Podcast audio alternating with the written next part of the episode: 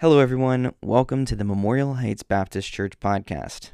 Here you'll find archived all of our previous messages dating back to late 2020. Today's message was given by Pastor DJ Ritchie on March 27th, 2022, during our Sunday evening service. We want to thank you for spending time listening today and encourage you to share these messages with a friend so they too might hear the Word of God. But for now, grab your Bible, open your ears, and let's get to it.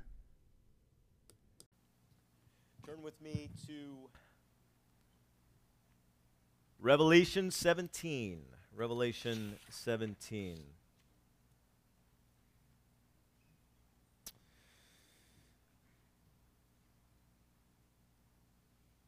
I like detective stories. And I like comedy. So you know I like the Pink Panther, right? Inspector Clouseau, the bumbling inspector who somehow manages to solve the cases despite his complete ineptitude. Uh, I, I love watching those old Pink Panther movies. I, I saw the the remake, the first one I thought was pretty funny. I don't really remember the second one, and I say that having not seen them in a while. So if there's something in there, I'm not telling you to watch those. I'm not I'm not advocating for those movies, but I just remember uh, I've had a lot of laughs watching Inspector Clouseau try to solve the case, try to prove his competence, and yet, despite his limitations, which are many he somehow does manage to come across, come across the right clues at the right time and to save the day, much to the chagrin of the chief of police. When we come to prophecy, sometimes we come like Inspector Clouseau. And we, by God's grace, can get some clues right as we begin to put things together, but we must not come to God's Word thinking that we are Sherlock Holmes or Hercule Poirot or Miss Marple or Nancy Drew or the Hardy Boys or whoever your favorite inspectors are. We don't come to God's Word as the experts. We come to God's Word uh, seeking and completely dependent on the Holy Spirit to lead us in the right direction and to show us the truths that we are so desperately searching for. And tonight we're going to look at some prophecies concerning the prince to come. I'm going to give you my understanding, as limited as it is. I, and I say this as a warning. I may be up here as Inspector Clouseau. What I say, what I think is not what matters, what God's word says matters. And so, as we press into some of these prophecies about the coming Antichrist, what is important is not my interpretation of the prophecies, but it is the prophecies themselves. It is the promises themselves. And so, you may have a different understanding. There may be some things that you see a little bit differently. That's okay, so long as we understand that God's word is the authority. God's word is infallible. We are fallible, but God's word is not.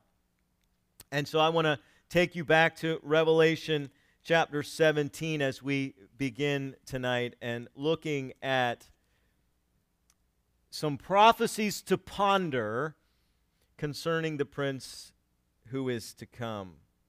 We're going to just uh, stop briefly back in the book of Daniel uh, once or twice as time permits tonight. Uh, we are uh, elaborating on what we studied last week this prince who is going to come, that uh, is going to come.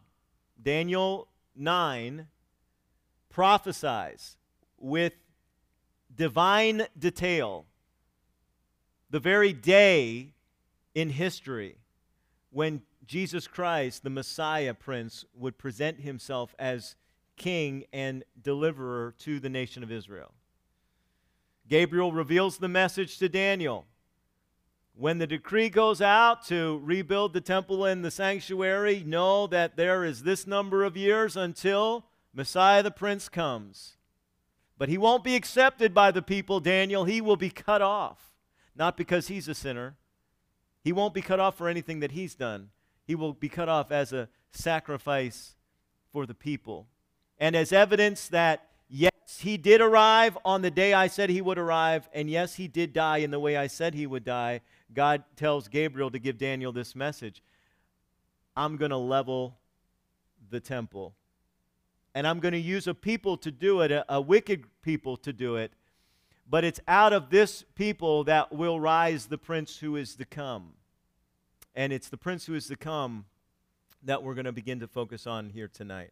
Now, look again, Revelation 17, verse 1. And there came one of the seven angels, which had the seven vials, and talked with me, saying unto me, Come hither, I will show unto thee the judgment of the great whore that sitteth upon many waters, with whom the kings of the earth have committed fornication, and the inhabitants of the earth have been made drunk with the wine of her fornication. So he carried me away in the spirit into the wilderness, and I saw a woman sit upon a scarlet colored beast, full of names of blasphemy, having seven heads and ten horns. And the woman was arrayed in purple and scarlet color, and decked with gold and precious stones and pearls, having a golden cup in her hand, full of abominations and filthiness of her fornication. And upon her forehead was a name written Mystery, Babylon the Great, the mother of harlots and the abominations of the earth.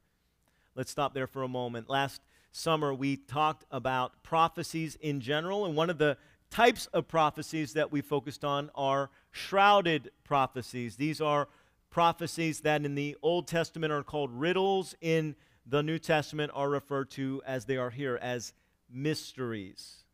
I want to remind you what we saw last year. The Hebrew word for riddle it also means an enigmatic, perplexing saying or question. We see it in uh, Numbers 12 8, Psalm 49 4, 78, uh, Proverbs 1 5 through 7, Ezekiel 17 2. We see it in a number of different places where some of the sayings of God, the Bible itself says that there are some dark sayings, that there are some riddles that God has put in His Word that will not be able to be understood without something being given to us, some extra information to be able to interpret those clues. They're clues.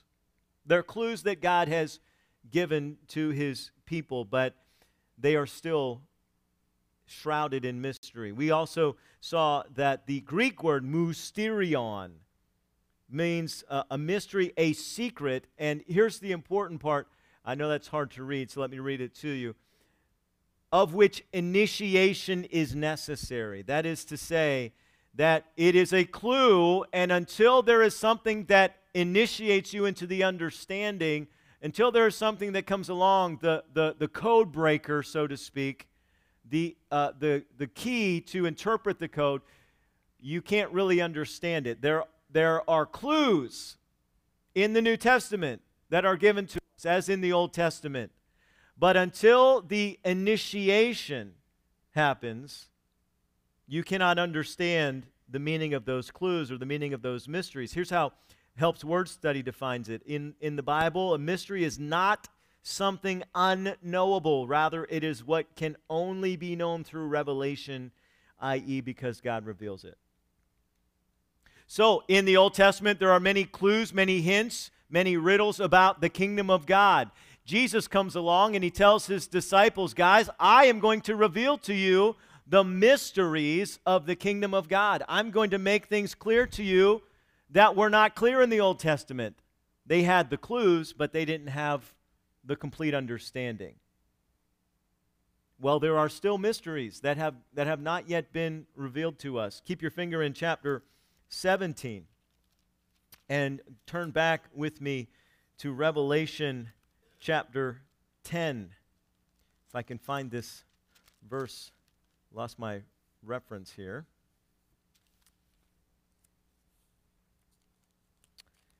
Chapter 10, verse 1 And I saw another mighty angel come down from heaven, clothed with a cloud, and a rainbow was upon his head, and his face was as it were the sun, and his feet as pillars of fire. Are, are you getting that picture in your head? I, I think sometimes we read these descriptions and we just fly right by them. They're, they're there for a reason. God wants us to get the picture. God wants us to have a visceral reaction to what is happening here.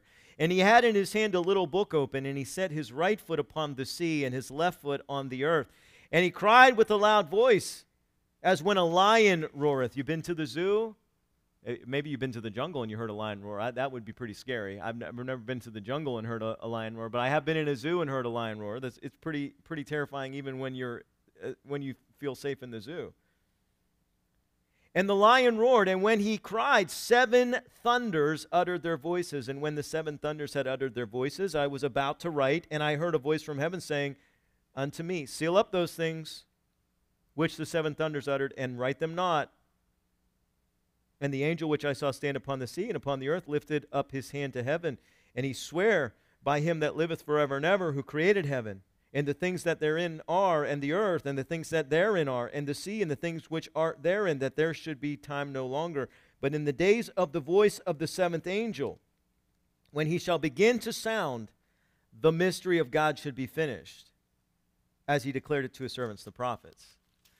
God says there are mysteries that are not going to be completely understood until the about the midpoint or somewhere in there in the middle of the tribulation.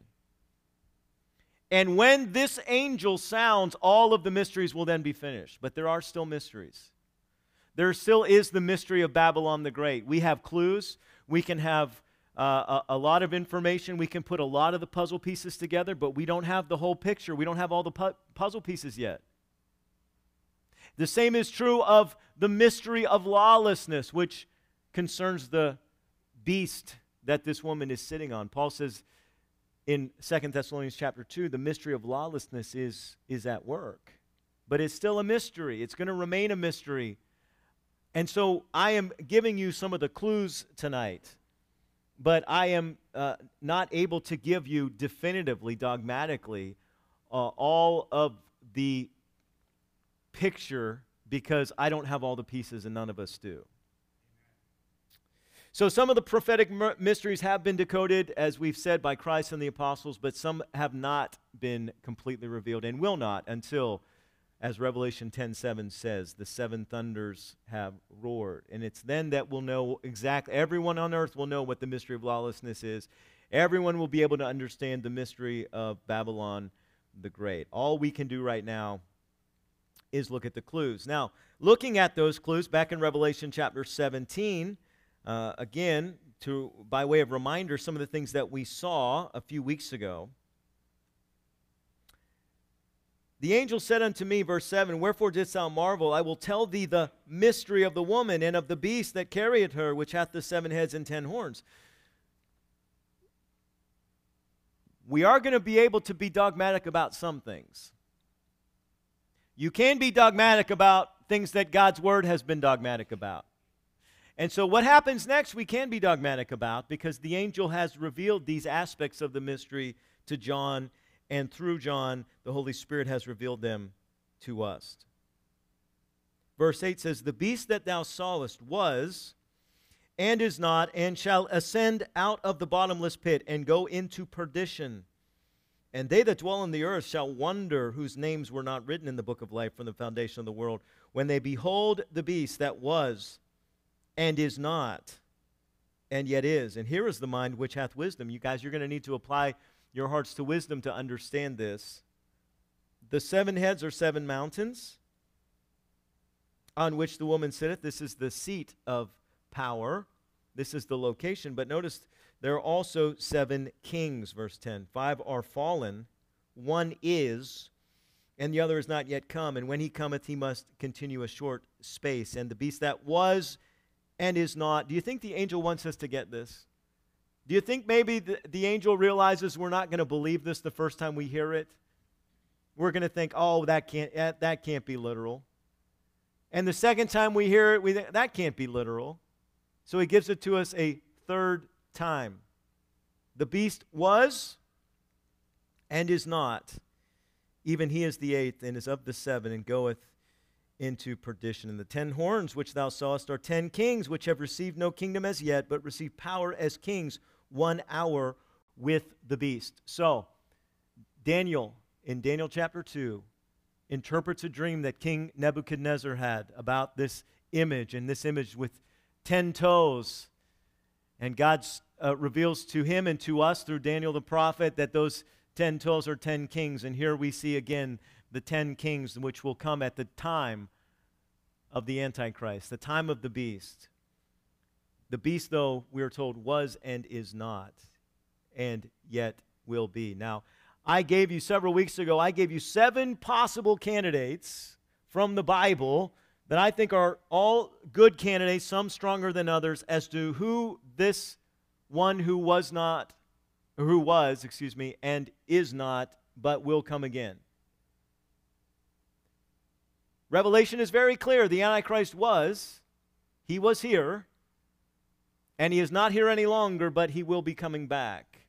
And he's one of these seven. We know, by the way, who the emperor was at the time that, who the king was at the time that John wrote this. It was the king who exiled John, Domitian, who was the first emperor who demanded to be worshiped as God, the first of the Caesars to demand that. Worship me as a living God. The spirit of Antichrist, to declare himself as God, to demand the worship of a God. But who are the five?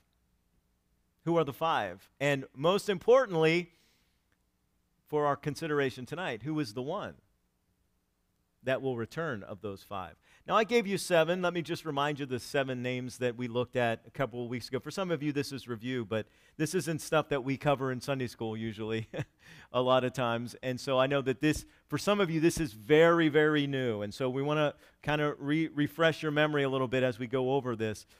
Uh, we suggested Antiochus Epiphanes as one of the names. Why? Because he is repeatedly mentioned in prophecies concerning the Antichrist in the book of Daniel. He was the one who set up the first abomination of desolation in the temple. It will not be the last. Herod the Great is another possibility. He will rebuild, uh, he rebuilt the temple just as the Antichrist will rebuild the temple, uh, but oppress faithful Jews. Someone asked me yesterday uh, at uh, the men's conference, had a great time uh, with uh, Andy and the guys at New Life Bible Camp yesterday uh, for the men's conference. I hope that you guys will uh, consider going next year. Uh, we'll, we'll be able to take a larger group. Uh, uh, Keith Rice and his son were there, but uh, and, and I was there for Saturday. I'd love, love for uh, more of us guys to be able to, to get to go next next year for the men's retreat. But one of the guys there that I was talking to that I've known for a while asked me about the temple. He said, "Well, how can you know if if the rapture can happen at any moment, then there's no temple there yet, so how can the Antichrist set up the abomination of desolation? Well, remember, we saw this last week or the week before. We saw this recently. It is not the rapture that will begin the seventh week of the 70th week of Daniel. It's not the rapture that will begin the, the last seven years of, of God's judgment on Israel. It is the signing of the covenant the Antichrist has to rise and be in power and have time to get in power to be able to confirm the covenant. And so there will be a period of time, we don't know whether it will be days, weeks, months, or years, between the rapture of the church and the time when the Antichrist, when the uh, Second Thessalonians chapter 2, as we've talked about uh, before, as the restrainer steps out of the way and removes his restraining force on the mystery of lawlessness, that, that then the mystery is able to come forth and the Antichrist is able to take power. And as he gains power as one of the ten kings, he's, he will be the little horn. He will be the one that seems the weakest initially. But he will gain power. And when he makes that covenant, when he confirms the covenant uh, with Israel for seven years, that will be when the hourglass gets turned over and the final seven years begin to drop. That's what there will be there will be time there will be enough time for the temple to be rebuilt. Maybe soon, the way things are going in the world today. Herod the Great, Nebuchadnezzar, we talked about, Nero, Nimrod, Pharaoh, and another possibility, Titus. Now, we named those names, and I told you several weeks ago that I was going to give you my personal position on which of these possible names. Again, can't be dogmatic about this, but I'm going to show you. We're going to go some. We're going to go clue hunting. All right. We're going to try not to be Clouseau as we go clue hunting, but we are going to go clue hunting through the prophecies tonight. and we're going to look at some prophecies about the prince that shall come and ponder some clues. So I have a couple questions I'm going to ask.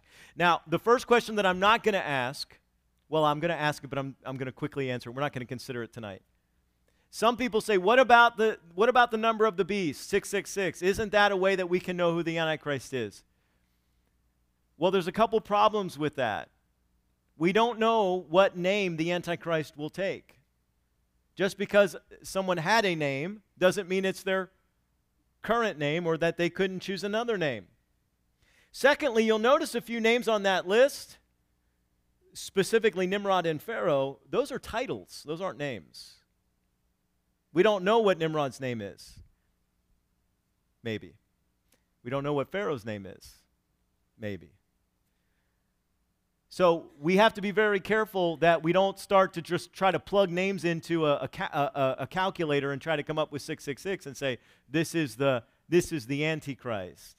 So we're not going to play we're not going to play the number game with names because for all we know the antichrist will take on a new name when or it could be one of these who who bears a title. So let me ask a couple questions tonight to see if we can begin to apply uh, exercise our little gray cells and apply some uh, wisdom, some hopefully ordained, God ordained wisdom uh, to this question. Here's the first question I want to ask you.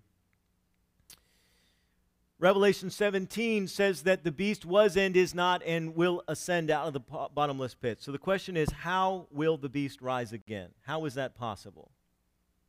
How is that possible? I had a pastor who I greatly, dearly respect say, Well, I just don't believe God would raise, raise the Antichrist from the dead. I just don't believe God would do that. Well, if that's what the text says, maybe you need to readjust what you think God would or wouldn't do based on what the Bible says. There's a lot of things in the Bible that I don't understand, but that doesn't mean they're not true.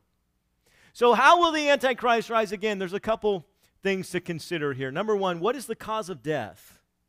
Isaiah 28, by the way, says that Israel, when, when Israel signs that seven year covenant, Isaiah the prophet says Israel will make a covenant with death. Capital D, death. It, it is not always translated that way, but in the Hebrew, it is a proper name. Israel will make a covenant with death. What is it about the Antichrist that Isaiah said he is death personified?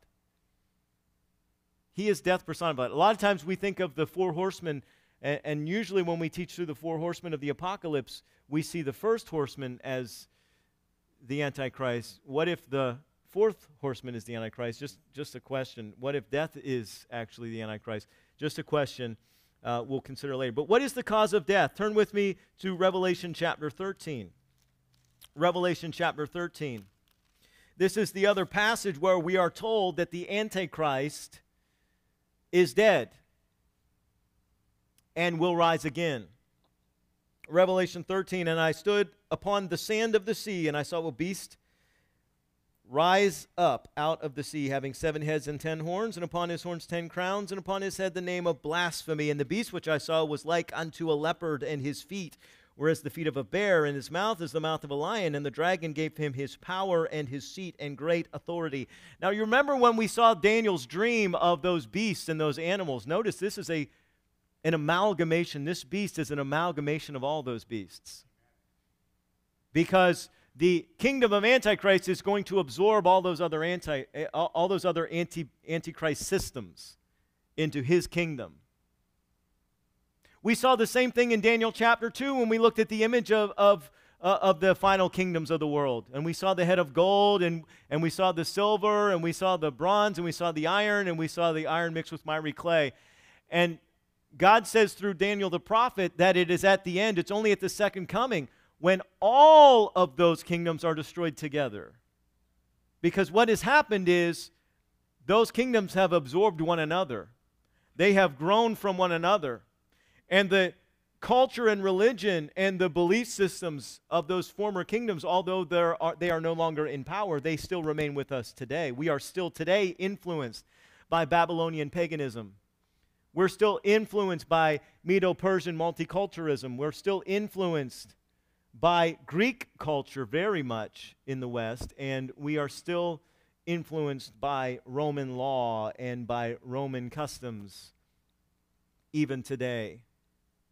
So this beast is going to be an amalgamation. Look at verse 3. And I saw one of the heads as it were a wounded to death. I saw one of his heads as it were wounded to death. That is not strong enough in the English as it is in the Greek. And I always encourage you, don't take my word for that. You can go to uh, a, an interlinear Bible. The one I use is BibleHub.com. Very easy to use, very easy to find. BibleHub.com.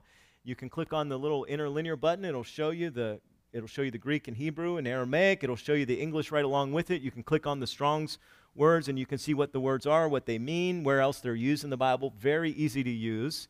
Uh, I, am, I am not a Greek or Hebrew expert. I'm not even a novice in Greek or Hebrew, but I know how to use that software, and, it, and it's very helpful. You'll see that the text says it's not that he appears to be dead, it's not that he looks like he was dead, it's not that he was mortally wounded. He is mortally dead. He is dead. And yet, what will happen, verse 3? His deadly wound was healed, and all the world wondered after the beast. And they worshiped the dragon, which gave his power unto the beast. And they worshiped the beast, saying, Who is like unto the beast? There is uh, an indication, uh, many people think Zechariah 11 17 is a reference to the Antichrist. And it says that the Antichrist will have uh, one good eye and he will have one good arm. By the way, when you see one eye symbolism, which is everywhere in our culture, and if you know what it is, you'll see it everywhere.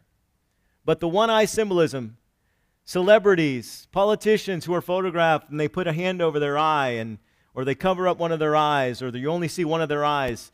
It's a an act of whether they know it or not, whoever's orchestrating the picture knows what they're doing. It's an occult marker that this is done for the coming beast, who is symbolized with the one eye. It appears to us that the beast's death was some type of head wound. The cause of death was a head wound. Now, that would rule out a lot of the names on that list. We know how Pharaoh died, it wasn't a head wound. How did Pharaoh die? He drowned. His body is at the bottom of the Red Sea. Let's think about the current state of the Antichrist. 1 John 4 1 through 4 says that his spirit is already active in the world today. Again, Revelation 17 tells us that he will ascend out of the bottomless pit. Now, that is a strong indication that in some way the Antichrist is tied to the Nephilim of Genesis chapter 6. Look with me at 1 Peter chapter 1, or excuse me, 1 Peter chapter 3. 1 Peter chapter 3. Verse 18 says, For Christ also hath once suffered for sins, the just for the unjust that he might bring us to God, being put to death in the flesh, but quickened by the Spirit, by which also he went and preached unto the spirits in prison, which sometime were disobedient, when once the long suffering of God waited in the days of Noah while the ark was preparing, wherein few, that is, eight souls, were saved by water. The like figure whereunto even baptism doth also now save us, not the putting away of the filth of the flesh. It's not the water that saves you. It's not the washing of water in baptism that saves you, but the answer of a good conscience towards God by the resurrection of Jesus Christ. Now, who are those spirits in prison? There have been books written about that. There have been many arguments. But, but if you want to know what Peter means, ask Peter. If you want to know, if, if, if Peter says something that confuses you, the first place you should look is what else has Peter said? Has Peter explained himself? So go with me to 2 Peter. 2 Peter chapter 2. I'm sure this came up in conversation, so Peter addresses it in his second epistle. 2 Peter chapter 2 verse 1 but there were false prophets also among the people even as there shall be false teachers among you who privily shall bring in damnable heresies even denying the Lord that brought them and bring upon themselves swift destruction. Now, he talks about their judgment, but then in verse 4 he says if God spared not the angels that sinned but cast them down to the English says hell, the Greek is Tartarus. Tartarus is the bottomless pit. The bottomless pit. What happened to the angels that sinned in the days of Noah? they were sent to the bottomless pit and delivered them into chains of darkness to be reserved unto judgment. What does that mean? They're chained, those, those angels who sinned with women, Genesis chapter 6, the sons of God who saw the daughters of Adam, that they were fair and they took wives of any they wanted. Every culture in the world, every culture in the world has that story as part of their history. The Bible has the correct version. The Bible has the infallible version. The sons of God, some of them saw the daughters of Adam, they took wives of them, and Peter says, by the way, Jude says this, we're not going to take the time to go to Jude, but Jude says the same thing, Jude 6 and 7. They created, Genesis 6, the Nephilim, men of renown, this unholy union. God judged them and he chained them. But he didn't chain them forever, he chained them and reserved them until judgment. Revelation 9 tells us, go with me to Revelation 9. I know we're jumping around a little bit tonight. It cannot be helped. We're, we're going clue hunting. So you, get, you got to get your, your uh, inspector glasses out and maybe you're not an Inspector Clouseau fan, maybe you're an Inspector Gadget fan, and that thing pops right out of your right out of your hand. But Revelation 9 talks about these angels and about what's going to happen in the tribulation as part of God's judgment and the fifth angel sounded, verse 1 I saw a star fall from heaven unto the earth, and to him was given the key to the bottomless pit. And he opened the bottomless pit, and there arose who's in the bottomless pit? The fallen angels who sinned. And he opened the bottomless pit, and there arose a smoke out of that pit as the smoke of a great furnace, and the sun and the air were darkened by reason of the smoke of the pit. And there came out of the smoke locusts upon the earth, and unto them was given power, as the scorpions of the earth have power, and commanded them that they should not hurt the grass of the earth, neither any green thing, neither any tree, but only those men which have not the seal of God in their foreheads. Jump down to verse 11. Isn't it interesting? 9 11. 9 11, 911. They had a king over them, which is the angel of the bottomless pit, whose name in Hebrew is Abaddon or Abaddon. But in the Greek tongue hath his name Apollyon. We'll come back to that in a moment. The point is that there seems to be an indication that the Antichrist is in some way tied to the Nephilim, he has a connection to the bottomless pit. Who is it that is going to rise out of the bottomless pit? Revelation 17. Well, the king over them is called Apollyon. Is this not the same one who will rise in Revelation 17? Ponder that. Pray about that. Pray through that. How about the timing of his resurrection? Go with me to Matthew 24. Matthew 24. How will the beast rise again? Well, let's look at what happens when his, with his resurrection.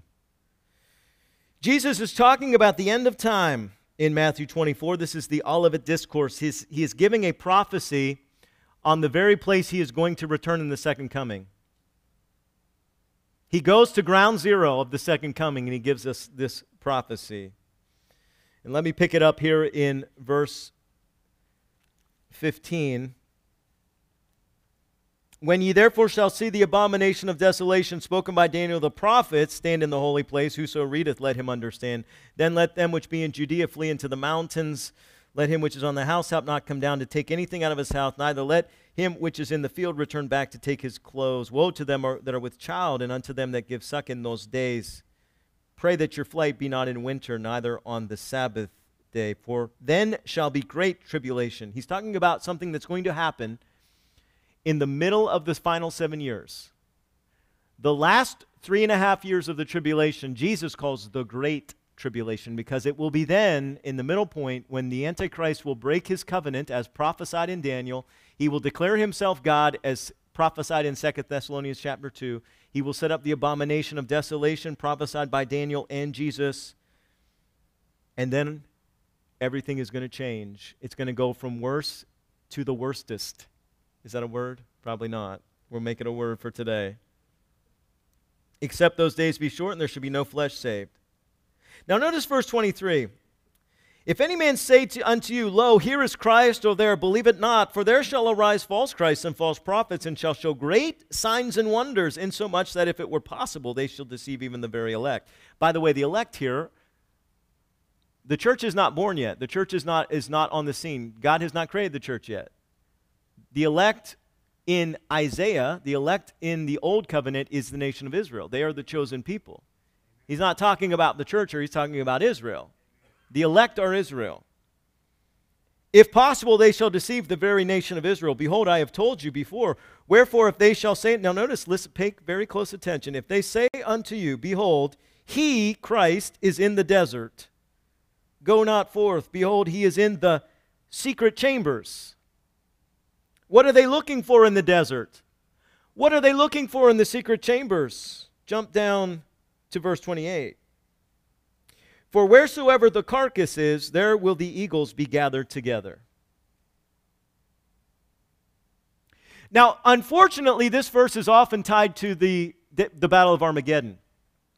In fact, many of you may have a translation that says vultures. That is not the word in the Greek. Don't try to fix Jesus' words. Jesus uses the word eagles. Why is that significant? Because it's a word that's only found in this teaching in Matthew 24 and Luke 17. The only other book in the Bible it's found is in Revelation.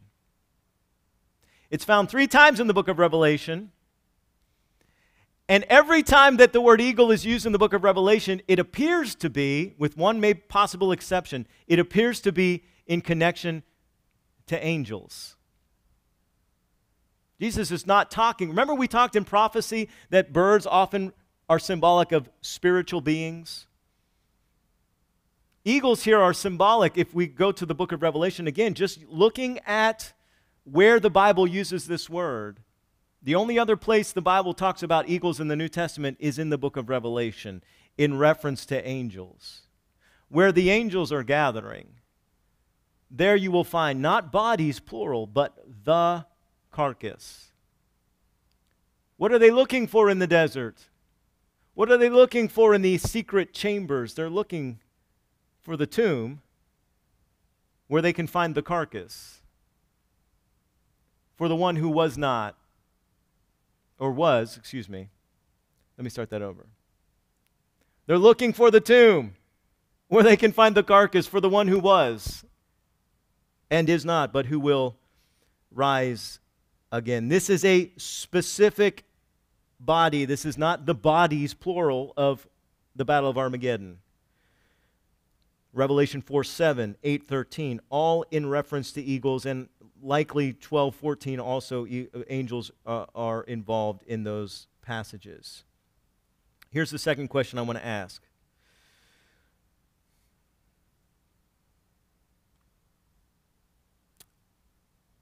Do any of the prophecies about the second coming mention any of these five names we looked at, seven names we looked at? Do any of the prophecies about the second coming of Jesus Christ refer to Antiochus, Herod, Nebuchadnezzar, Nero, Nimrod, Pharaoh, or Titus? If we find one, I think that's a pretty good argument for saying this is the one who was and is not and will come again. So go with me to Matthew or excuse me, Micah chapter 5. Micah chapter 5, one of the most famous passages in all the Bible because we read it every Christmas. But we only read the beginning of it. I'm going to keep reading.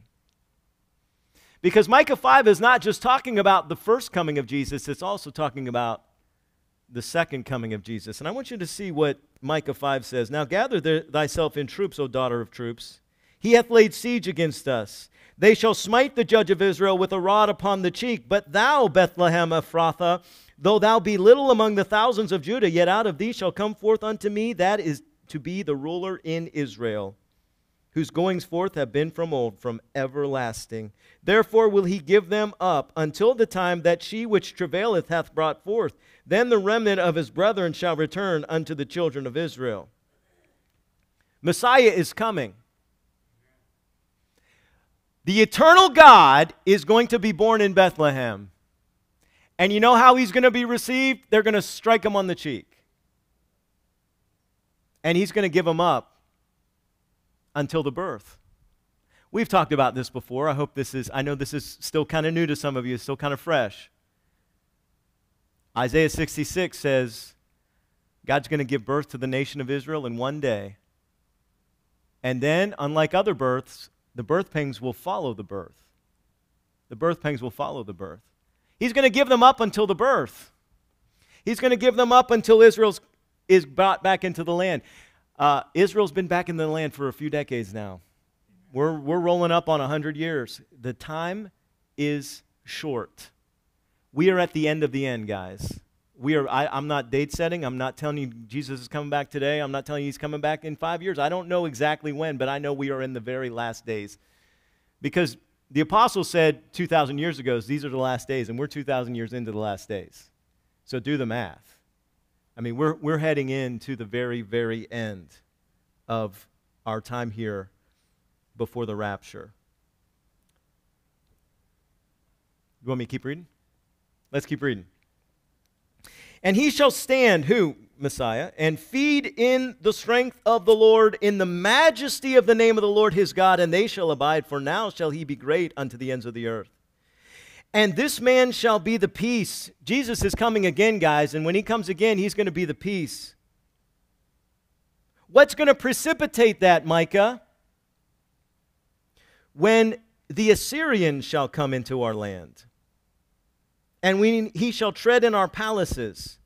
Then we shall raise against him seven shepherds and eight principal men, and they shall waste the land of Assyria with the sword, and the land of Nimrod in the entrances thereof. Thus shall he deliver us from the Assyrian when he cometh into our land, and when he treadeth within our borders. There's only three passages in the Bible where Nimrod is named as Nimrod. Now, Lord willing, next week I'm gonna we're gonna go a little deeper into this idea of Nimrod. I'm gonna try to make my case a little stronger for why I believe Nimrod is the Antichrist. Again, you don't have to agree with me. There's there is uh, power in the prophecies that we're reading, whether you agree with the interpretation or not. But only three times Genesis, First Chronicles chapter 1 and here is Nimrod called by this title Nimrod, but I'm going to try to show you next week that he is known and has been known throughout history by many names. Because what happened at the Tower of Babel? One language became 70 and scattered, and from there we had multiplications of languages. So, what did the Egyptians call Nimrod? What did the Canaanites call Nimrod? What did the peoples of the earth who scattered call Nimrod? Not Nimrod. Isn't it interesting, though, that this is called the land of Nimrod? Now, this may seem like a new theory to you, but this name Assyrian, we're going to close with this tonight. We'll pick it up here next week. The word Assyrian here in Micah chapter 5 is it's an interesting Hebrew word. It can be interpreted either as Assyrian or as Asir. Asir is a name. Asir is the name of the founder of the Assyrians. Who founded the Assyrians? Anybody know? Anybody want to guess? Genesis chapter 10. That's your homework. Go look. Who founded Assyria? Who is Asir. I would suggest to you Nimrod has been known by many names throughout the Bible. I believe the Greeks known him, know him as Apollo, king of the bottomless pit. Apollyon is one of his names. Apollo has many names. He's a god of many names. If you do your study in Greek culture and Greek history and, and, Greek mythology, you'll find Apollo has many names. Apollyon is one of them, the destroyer, the Lord of the dead. Is Nimrod Apollyon? Well, whoever Apollyon is, Apollyon is the king of the bottomless pit. the pit will open and the king will rise. But there's a king of kings coming after that. There's a king of kings coming after the king. After the prince who is to come, Daniel chapter 9, there is another prince who is returning. And he is going to crush whoever this Antichrist is, whether you believe he re- really was dead and will rise again, or you think he's somebody who's going to come on the future and, and you don't, you're not sure what I'm talking about. But let me just say this before we close. This is not a new theory. Micah chapter 5, the Assyrian Asir. When Asir comes, do you know the oldest complete commentary on the book of Revelation was written back in the fourth century by a man named Bishop Victorinus. And the Roman Catholic Church had edited the commentary for many years, but now we have, we have a, an original that we can look at and we can see where the Roman Catholic Church came in and tried to edit it and, and redact things, right?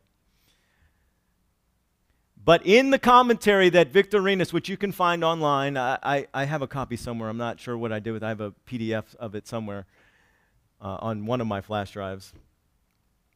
In the commentary, Victorinus says, Asir is the Antichrist, referring back to this passage.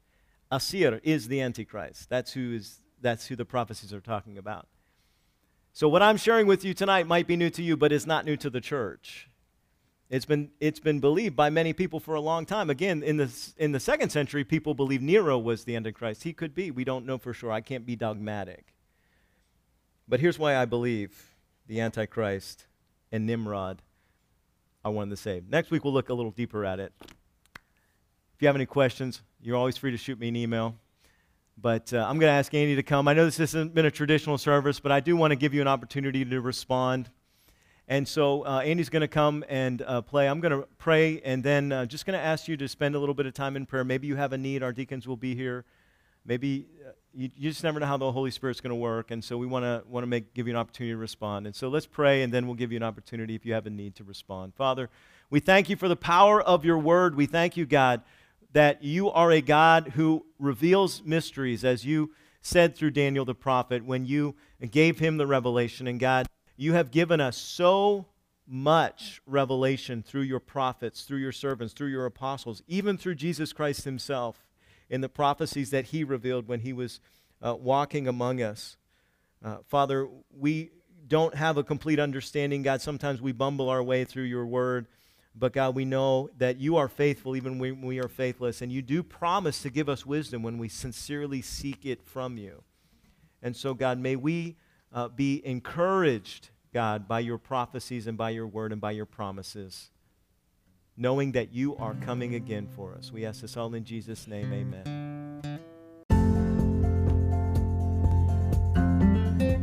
That's all for today. I hope this has made a positive impact in your relationship with Jesus. If you've never accepted Christ as your Savior and you'd like to know how, give one of our pastors a call at 301 724 5876. We would love nothing more than to share the good news with you. If you've never joined us in person, we have services multiple times throughout the week that we would love to see you at. They are Sunday morning Bible study at 9:15 a.m., Sunday morning service at 10:30 a.m., Sunday evening service at 6:30 p.m., and Wednesdays at 6:30 p.m. We also have opportunities for our students to gather. The youth group for grades 6 through 12 meets at 6 o'clock p.m. on Sundays, and our AWANA program for 6th grade and under meets at 6:15 p.m. on Wednesdays. Again, we thank you for joining us today, and we hope to see you soon. But until next time, stay faithful.